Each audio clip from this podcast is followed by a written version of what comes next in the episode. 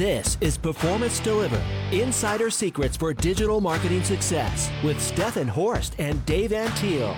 Welcome to the Performance Delivered Insider Secrets for Digital Marketing Success podcast, where we talk with marketing and agency executives and learn how they build successful businesses and their personal brand. I'm your host, Stefan Horst. Today we're going to talk about the importance of website content.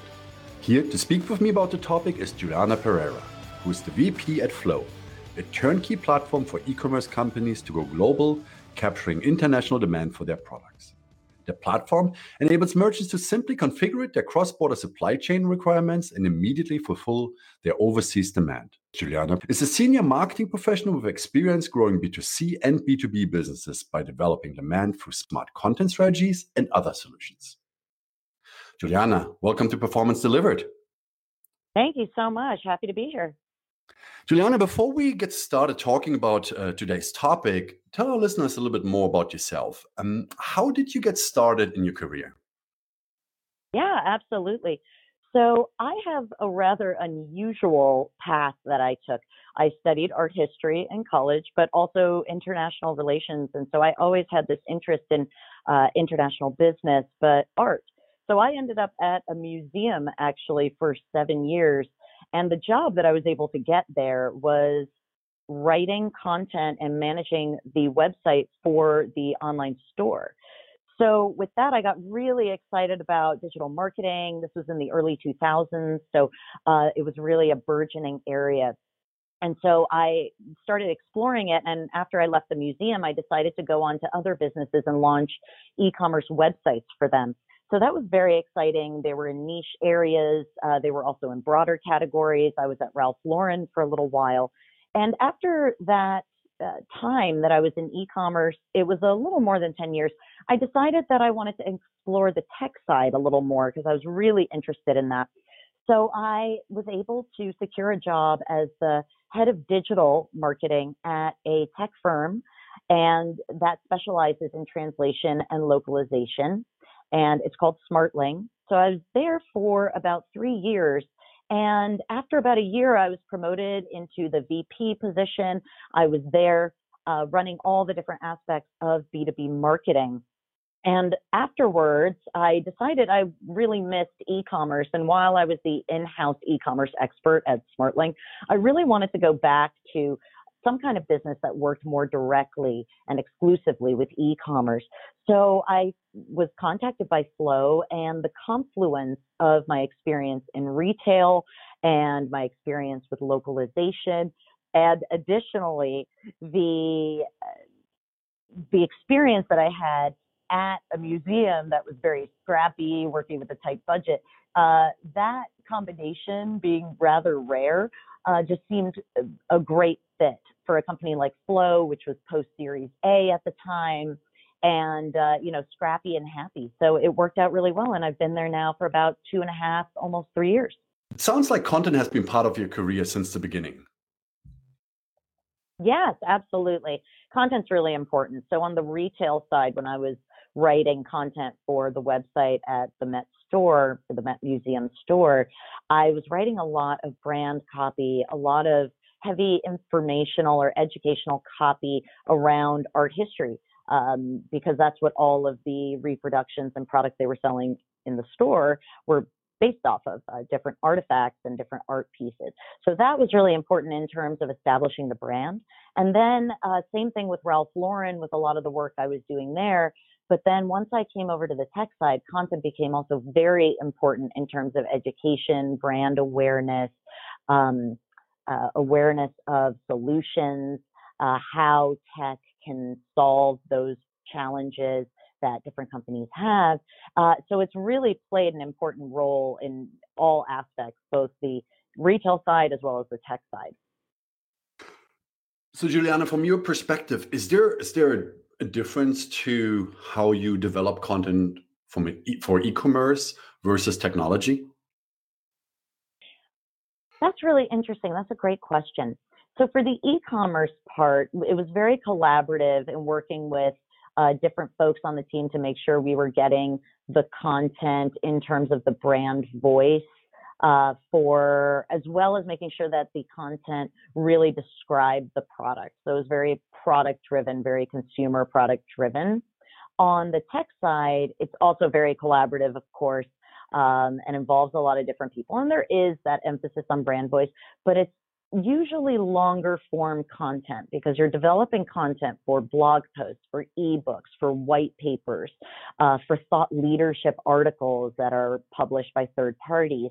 And so that longer form content really requires a lot of research, a lot of uh, thoughtful, uh, different approaches and uh, sort of um, being very mindful about the industry and staying on top of data, staying uh, on top of relevant information. So I'd say that those are very uh, two big areas that are different.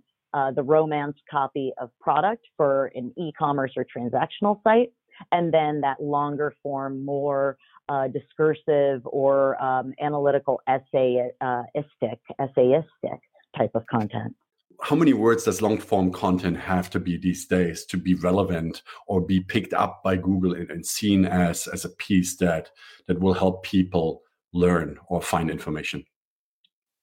It's a great question. So I hate being uh, vague, but it actually depends. So there's a lot of different lengths of content that's still going to get and benefit from um, SEO juice, as I call it, or SEO benefits, right? So I do have on my current website some very long form content, 2,500 words, and these are targeting keywords that are really specific to our industry. They're ones that uh, the folks who go to that website are learning about cross-border e-commerce. Uh, they're learning about international selling, uh, and that's that type of intention. So they come to that page, they stay for a long time. Now, I also have a lot of blog posts on my site. And I do that because they provide a lot of opportunities for backlinking to different blog posts and to different long form pages that we also have on international shipping and other types of, of content like that, answering different questions related to our business. So we we we develop different lengths of content really so that we're able to leverage that content for backlinking. We also write content for other websites, for other blogs in the industry that want content, original content, and then they have a backlink to our site, either to a blog post or to our longer form pages. And so all of these are really important to Google. So there is this balance between producing regular blog posts uh, that Google looks at because it likes websites that have fresh content on a continuous basis, but it also likes to see really long form 2,500 word kind of content or over 2,000 word content uh, that's really rich in information. How, how do you mix it up the, the long form of the for example blog post content? Is there a specific ratio that you follow? So four blog posts one long form or is there anything else that guides you? It's a great question. So I'll go into a little bit my philosophy and my approach, which I call the content pyramid. So this is how I go about developing a lot of content quickly with little resource. So the way I start and think about it is uh, either I develop a robust research report, for example. So that's going to be a longer form content. It's going to be very rich with data, a lot of information. It's going to be a lot longer than other content. It might be the longest form of content. From there, I can develop a webinar, let's say, that talks about that data or a short video that talks about that data. From there, I'll take different sections of that report or that piece of content and I'll break it out into perhaps three different ebooks that focus on different areas, asking specific questions uh, that came up in that longer form, but really going into more detail. And then I'll break those down further into a series of blog posts that'll talk about different sections of that ebook. And of course, to avoid duplicate content, we think very carefully about how we're wording the content, changing up the structure or the language in there so that Google, Google or other search engines don't think that it is duplicate content. And then from there, you have this cascading pyramid where you build more and more content, but it's really derived from that original piece of content. So uh, that's really how I think about it. So it really it's different lengths. So I would say that that top piece of content being very critical. It's you know 80% of the in terms of importance, but in terms of the amount that we develop, it's really just one piece of content or two pieces of content, and then you have you know around 70% of the rest of the content that we build is based off of that piece. Hmm, that's interesting. Um, so you basically produce one big piece where you do a lot of research, and you use mm-hmm. that piece then to develop all the other additional assets, as you said, ebooks, blog posts, and infographics and things like that, that almost kind of support the, the top level piece. That's exactly right and we bring in other information as we cascade down to the shorter pieces of content. Or we also slice the data in different ways. So, for example, I'll give an example of this. We have a global research report on our website. It looks at 11 of the top uh, e commerce markets in the world, or rather, the, the largest markets in the world. And so it compares all of them across each other uh, for different habits of shopping for consumers, for cross border and non cross border shoppers. What are the challenges or barriers to cross border shopping? Uh, what the impact of translating content has on their checking out and, and buying a product on a website, different demographic information, et cetera. So all of that is comparing them across the different markets. However, there's some people who are very interested in the Canadian market or the German market or or any other the Brazilian market, for example.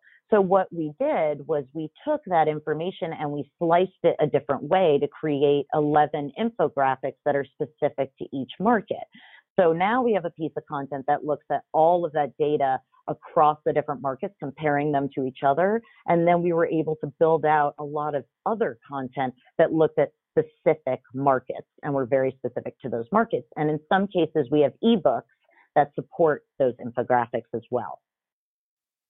Now that sounds like quite a bit of work to to do in order to get all of that together. Um, I assume you're not going to sit there and, and writing all that content. So tell our listeners a little bit about how you structured your content team at Flow?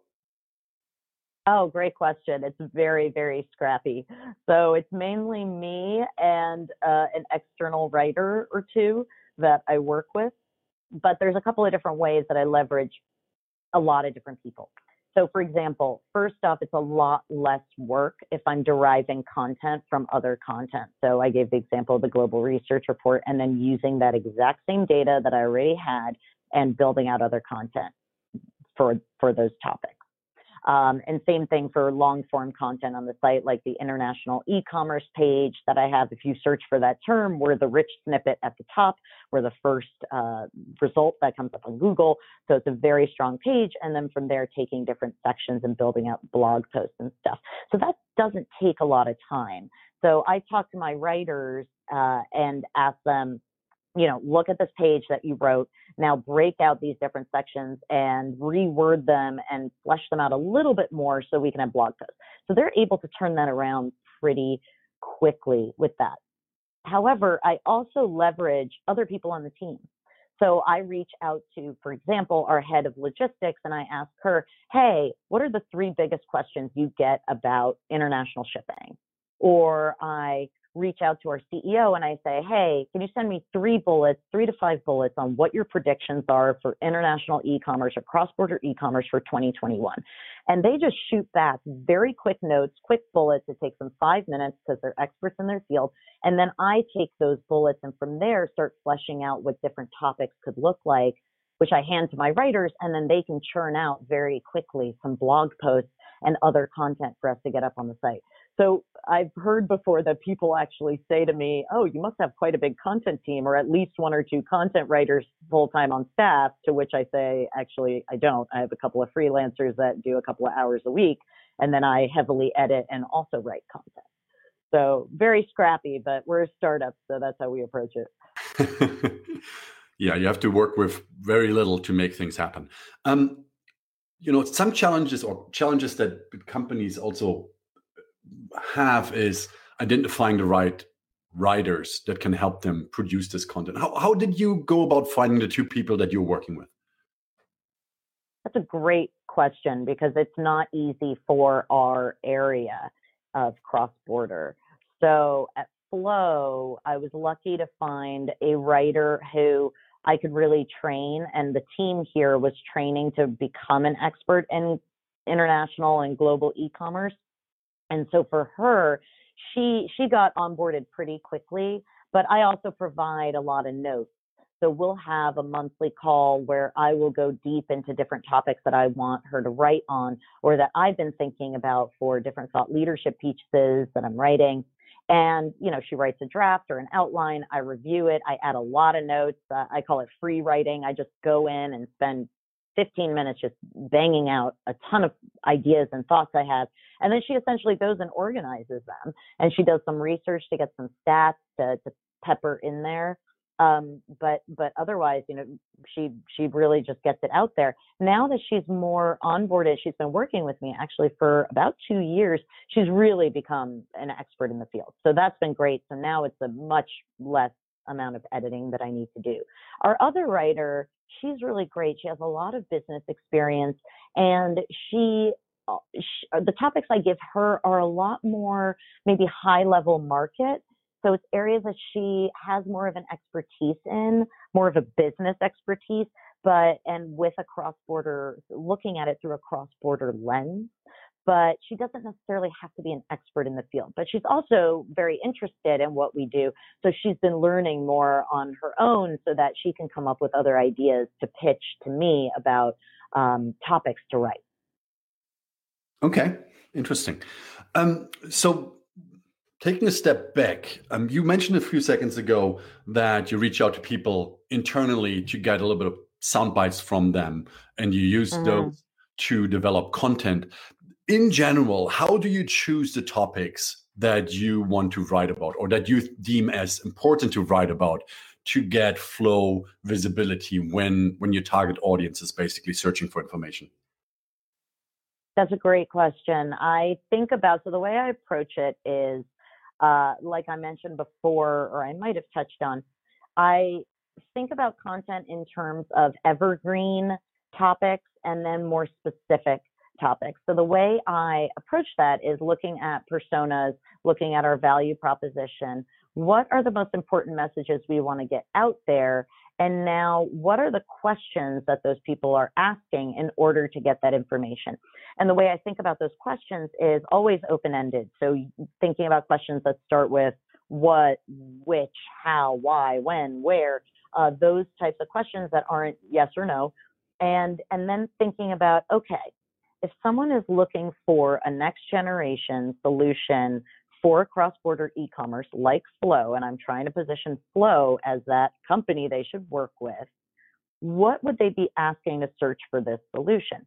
So they're going to search for cross border e commerce solution. They're going to search for international e commerce, how to approach it.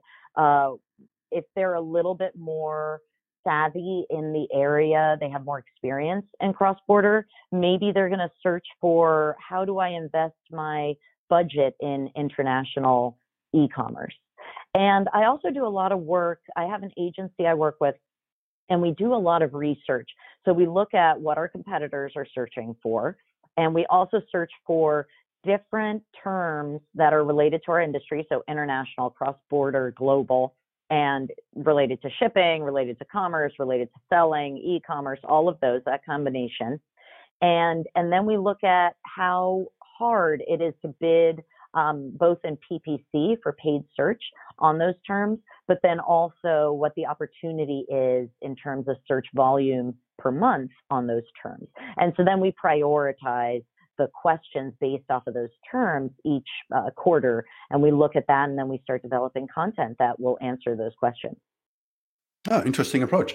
Do you use any software solution to help you hone in on, on on some of the topics? Obviously, you you can have terms that are more that are broader terms. Um, will be much more difficult to rank for those, and then there are more long term or long tail mm-hmm. terms.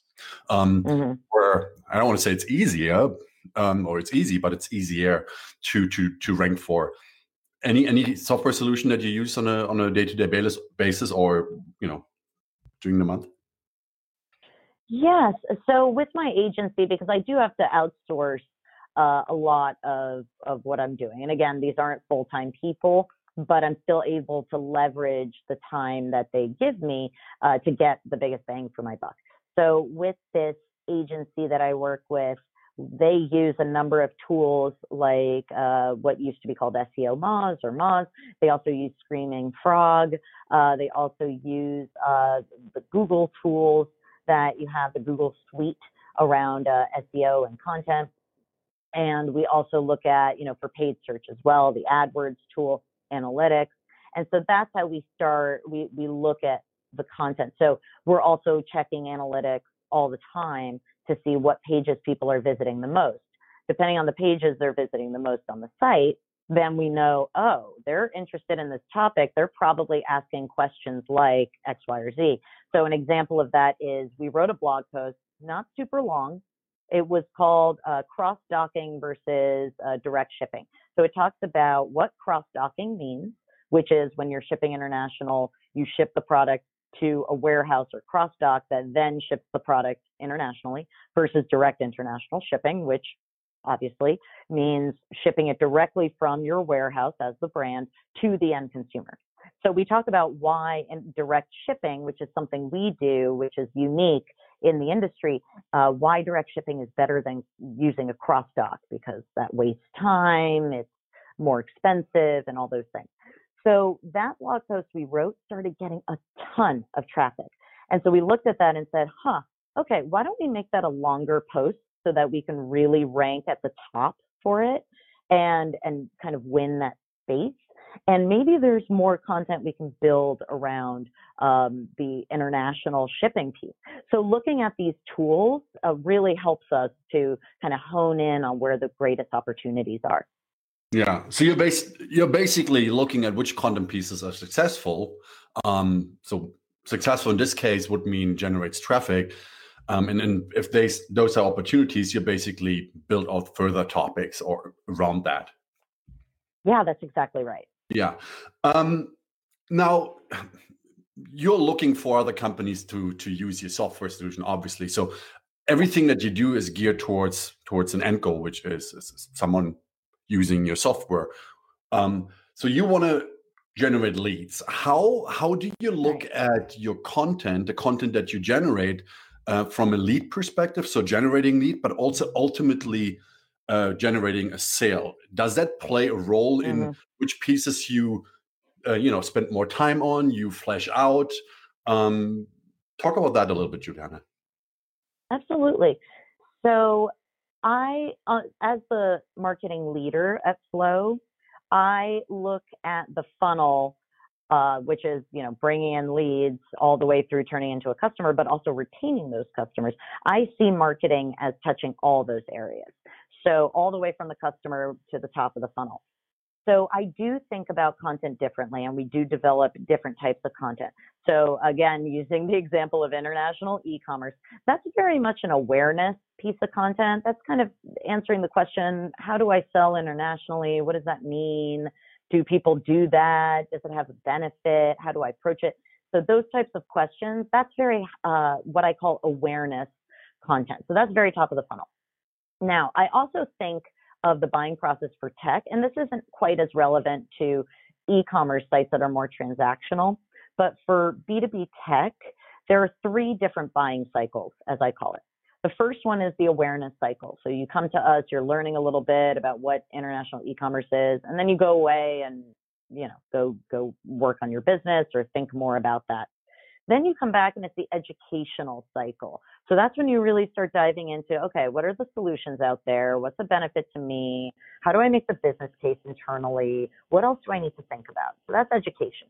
And some people they go away, or other people they stay and they move into the next cycle, which is the actual buying cycle. Now they're trying to validate our solution. They're looking at perhaps a couple of different solutions. We're trying to convince them this is, you know, this is the right path forward. We can really help them. This is how you make the business case. And then they turn into a customer, ideally at the end.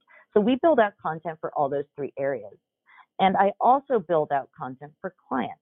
And so I work very closely with the customer success team to then be able to leverage our clients for webinars so that they can teach other clients how to improve their cross border strategy and approach.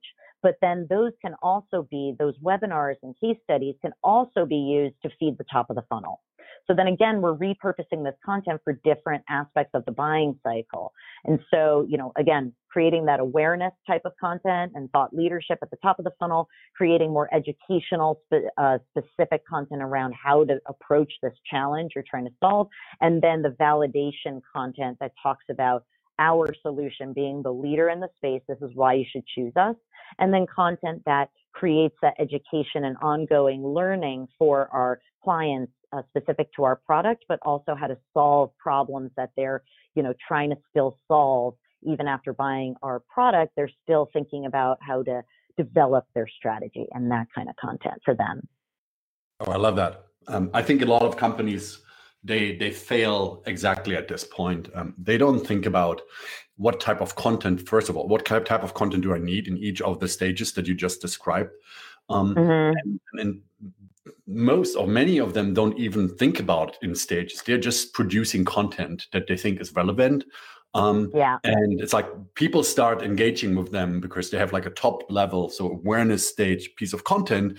They're interested, but then there's nothing that that you know in the consideration area and on a mid funnel that kind of brings them back and, and ties them closer to them to then further mm. lead them down the funnel into the action stage whether that action is a lead or you know a sign up for a software solution um, in your case um, yeah so that's, that's, exactly right and i think one thing one thing a lot of companies miss is that part that you described last which is you need to also have content to keep your customers engaged right? You want to show mm-hmm. them that you're at the forefront of your of, of your industry or of that part of the industry that you are in right? Because there are enough companies mm. out there that that provide similar solutions. And and if you are not on top they will swoop in and and you know next time when they have to renew their contract they might be gone right so i think that's that's a really smart yeah. approach to, to think about not only you know the the buying cycle but also the retention part right and you know uh, to answer your second question from before, which was how do you know which area to focus on? You know, that that is a balancing act because you can't fire on all cylinders and build robust content in all parts of the funnel, especially with my scrappy team of, of freelancers and me focusing on content. So the way I think about that is where do we have a breakdown in the funnel or where is it most important right now to build content? So when I first arrived at Flow, a lot of it was based off of awareness because we were the smaller guy in the space. We're growing. We're Series A, post Series A. Uh, so it was, I did a big push there. Now I've been doing more educational content and validation content and also case studies. So it's been a little bit of a balancing act but uh, we've we've been focusing more on those areas to give them a little love. But I've also more recently gone back to focusing on that more top of funnel and educational part of the funnel as I've been building out my sales development team and really focusing more on prospecting. Got a question to what you just said. Um, for how what would you recommend to to a company that you know just after listening to this says you know what yeah we really need to get a grip on our content uh, in order to rank organically um, but where do we start? Should we start with the top of the funnel in, in, in you know in, in, an area where there are a lot of people potentially looking for their solutions, or should we start more with content uh, in the action stage so we can start you know scraping the people that already you know um, are are ready to make a decision? What would your recommendation be? Yeah, so that's really interesting. So again, a slightly vague answer, but I'll try and make it specific as possible. So I would say when you arrive at a company or when I arrive at a company, I think about how is it structured? How is the sales and marketing organization structured? And where do we have the most opportunity? So for me, because it was a small company I arrived at for Flow, I really focused on top of funnel for that awareness because we were we were smaller at the time, and now we've we've really grown quickly. Uh, so I'm I'm focusing on content in different areas. When I arrived at Smartling and I was responsible for the website, there we had a ton of content. It was uh, just staggering. So there was so much content on the blog. There was so much specific content on the site. So that was really fun because then, from an SEO perspective, I had a lot to play with. So there I was really focused on backlinking between the blog posts. I was focused on, you know, updating content on the site, backlinking to other content, uh, working with the product team to really develop that content and be more specific and updated and relevant to how the product had developed. So that would have been more the validation type of content. So I worked a lot more in that area uh, because that was what they needed at the time, or that's what where the gap was. So, and then also case studies. They had a number of case studies, but we weren't leveraging them enough at the top of the funnel. So, how do we sur- uh, surface those better on the website? So, it really depends. A larger company, you're going to come in and focus on different parts of the funnel uh, according to what you already have to work with. At, at Flow, I had the blog was launched two weeks before I started. so, it was just, there was no SEO.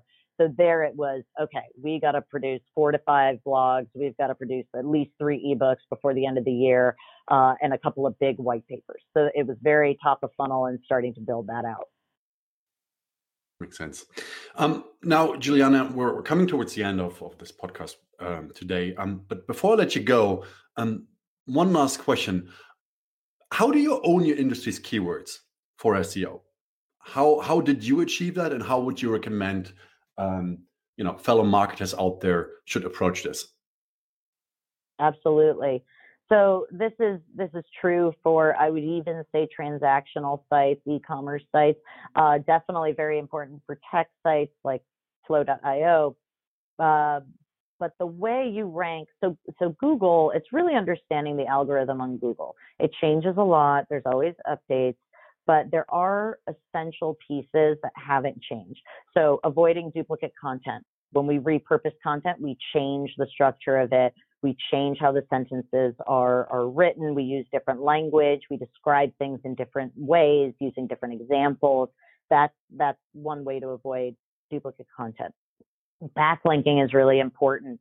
So finding content on your site and backlinking it, or rather linking it to different blog posts, different types of content. That's how we got our international e-commerce page really well ranked and some other pages as well was doing heavy backlinking there so that then when the search engine crawler comes to our site it looks at that page and says wow there's a lot of different content on this site pointing to this page. It must be very relevant.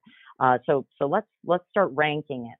And the way google works with that is that they sort of test rank uh, you know you'll be down in a very low spot and then you'll sort of jump up a little bit and you know, if you're on the first page and no one clicks on your link or they click on it and then they bounce off the site immediately, uh, that will signal to the search engine crawler, okay, maybe this is not quite as relevant. So you have to be careful about that and constantly think about that. Google also looks at the amount of new and fresh content on your site. So I talked about that a little bit before. So I spent a lot of time developing a lot of blog posts in the beginning. If you if you go on our site, flow.io slash blog, you'll see that in the beginning, especially, we had four or five blog posts a month. Now we're scaling back a little bit because we have a ton of good content. Um, so, so really having that fresh content, that's a great way to build up authority, domain authority on your site. And I would also say another way is thinking about the strategy, which is I, I run behind the scenes. I ghostwrite a lot of articles, both for uh, for publishing on large publications where we have relationships and those always have a backlink to our sites, but also for these smaller blogs that might have the same domain authority as us or a little bit more. And then we add a couple of backlinks and they publish it and it comes to our site. So then the search engine crawler looks at that and it sees, oh, wow, not only are there internal links to this page, but there are also external blogs pointing to this page. This must be a very relevant page. So let's bump this up. And then, of course, there's other tactics and things that I'm not going to go into. There's just so many different factors, but you know, happy to talk about that in in more detail later. Great. Well, Juliana, thank you for so much for for sharing all the knowledge uh, today. Um, if people want to find out more about you um, and uh, Flow, how can you get in touch? Oh, absolutely. So my email address is J U L I A N A at flow F L O W dot I O. Uh, and our website is flow.io, so F-L-O-W.io, and we have uh, plenty of content there in our resources section and our blog section that people can check out. Perfect. Thanks everyone for listening. If you like the Performance Delivered podcast, please subscribe to us and leave us a review on iTunes or your favorite podcast application.